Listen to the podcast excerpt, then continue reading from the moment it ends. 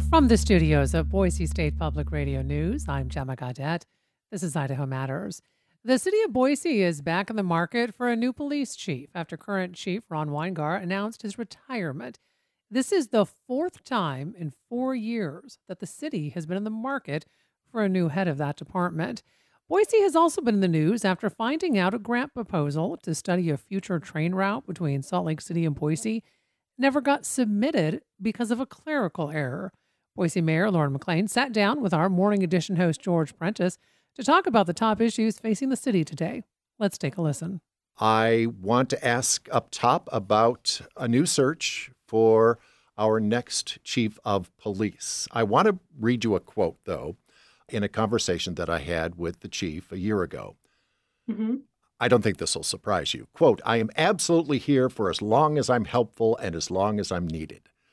I realize that nothing is forever, but this was a bit of a surprise for most of us outside of City Hall. Yeah, you know, I got to say that I deeply appreciate Ron's service to this community. And he was welcome to stay as long as he wanted to stay. Mm-hmm. He's been such a wonderful chief.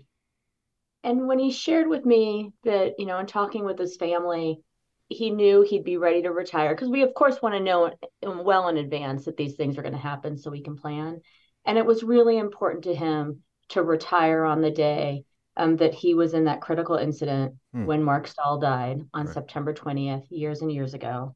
Um, we realized that it was time to start working on steps to make that possible. And so I appreciate his service. I wanted to recognize and respect the importance of that day to him um, and his family and do everything we could um, to meet his needs and desires to retire.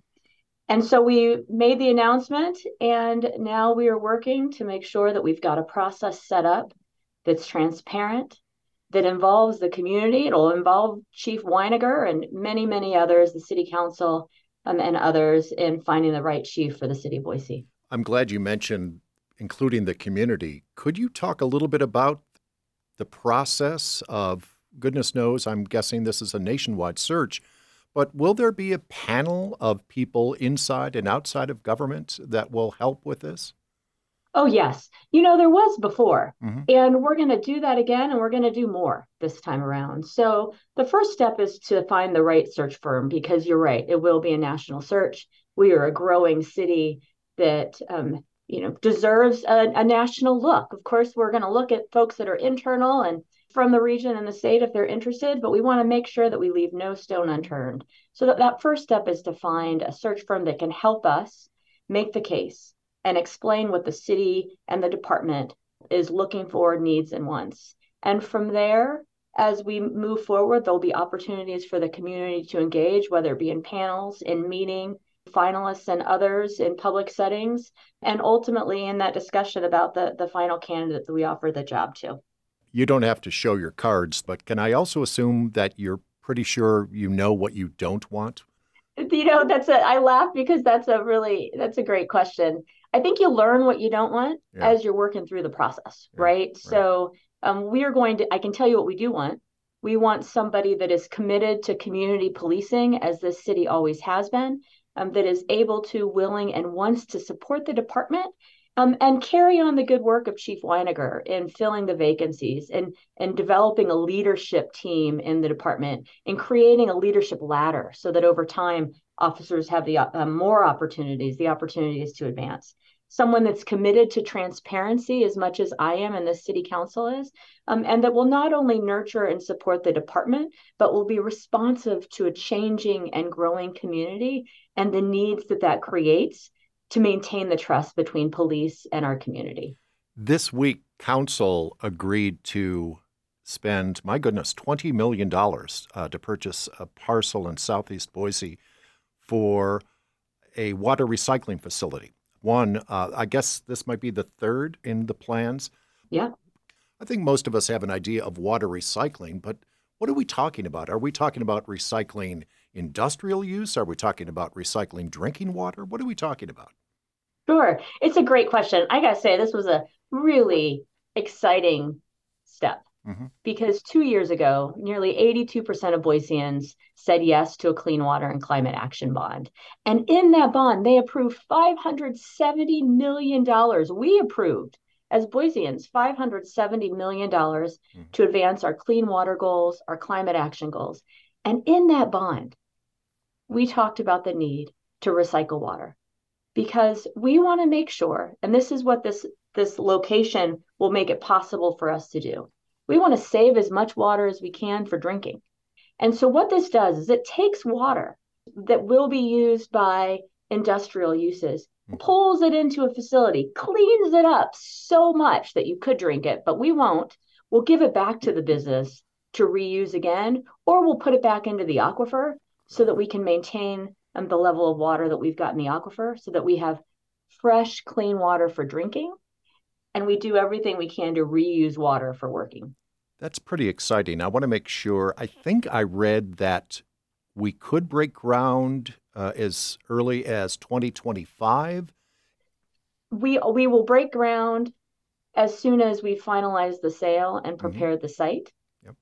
We'll start to um, build the facility that we need to then connect um, with businesses in the area and then to be available to recruit future businesses so we can encourage green, resilient, renewable industrial uses um, in that area where we have an urban renewal district and industrial land for Boise to create great jobs while saving clean water for drinking and reusing a resource that's so important to our long term ability to thrive. Let's talk transportation. I think more than a few of us were pretty excited. It's not as if Lucy hasn't pulled the football away from us before, but we were pretty excited about the most recent Amtrak effort and the uh, joint effort uh, that the city partnered with uh, the city of uh, Salt Lake City to go after a grant to study a possible return of an Amtrak line. But then, when we heard we didn't get it, I think a lot of us were surprised at that. Yeah. And then we hear that somebody at the state level at ITD didn't submit the grant in the right bucket and this was an administrative screw up? Where does your frustration end and your anger begin? Because when you consider all of the resources that you poured into this effort, this was costly. Uh, a couple things, George. I was stunned yeah. when I heard the news. And I want to be clear it's not like Lucy and the football ultimately because the football wasn't where it was supposed to be. Uh, right? Yeah. And so we did think that the football was teed up. And it felt when we got the news that it had just been yanked away from us in some tees. And then I learned that the football was never in place to begin with. Wow. It's incredibly frustrating. But I got to tell you, we can't get angry because if we got angry, that'd take all of our energy and prevent us from doing what we got to do which is keep this effort and this coalition of leaders throughout this region and state, which is so fun to work with, on track. So we all came together once we were able to share the news of why we didn't get it, because technically we didn't get it because we didn't ask for it, right? Right. Um, this is the this is the frustrating language piece when I talk with the um, rail administration, but brought our, all the mayors back together and had a conversation about what happened. And I was so grateful that everyone said, We're in. Okay. The delegation's supportive, the governor's supportive, the mayors along this route. I've now seen the mayor from Pocatello. He's been in my office twice in the last couple weeks. We are committed to connecting our communities because our residents want us to co- connect our communities. And when the administrator told me what had happened, we're going to salvage this there is a path forward for Boise to Salt Lake. And I shared that news with Senator Winder, with the governor, with the mayors from Caldwell all the way down to Pocatello and everything in between, and then up towards Idaho Falls. And, and we are on track to keep together as a coalition to continue to advocate for connecting our communities because all of us has our own story about connecting by train um, and our residents do too. And you're right, people were so excited about this. They remain excited about this. And I mm-hmm. want to be clear there are things that we can do to move this forward. Um, all is not lost. And one day we will connect. We'll jump on a train here in Boise, might go through Caldwell, We'll get ourselves to Pocatello and we'll finish in Salt Lake. So, a spokesman for the governor's office said the state can resubmit in the spring. Is that accurate? We will be, we will be able to resubmit. And in the meantime, we are doing everything we can to line up um, the people, the support, and the resources we need to keep the studies that have got to be done on track mm-hmm. so that we can advance as quickly as possible and rejoin this incredible program. Because it wasn't just the money for the study that was lost in this mistake, it was the opportunity to apply to, for millions of dollars to update the rail to get ready for people on those tracks. And so we're going to keep at it um, because it's incredibly important and deeply valued by Idahoans and folks from Utah um, to connect the communities in as many ways as possible so we can move about the state. Thanks so much for listening to Idaho Matters. Boise State Public Radio and Idaho Matters are members of the NPR network. It's an independent coalition of public media podcasters. You can find more shows in the network wherever you get your podcasts. I'm Gemma Gaudette. We'll see you tomorrow.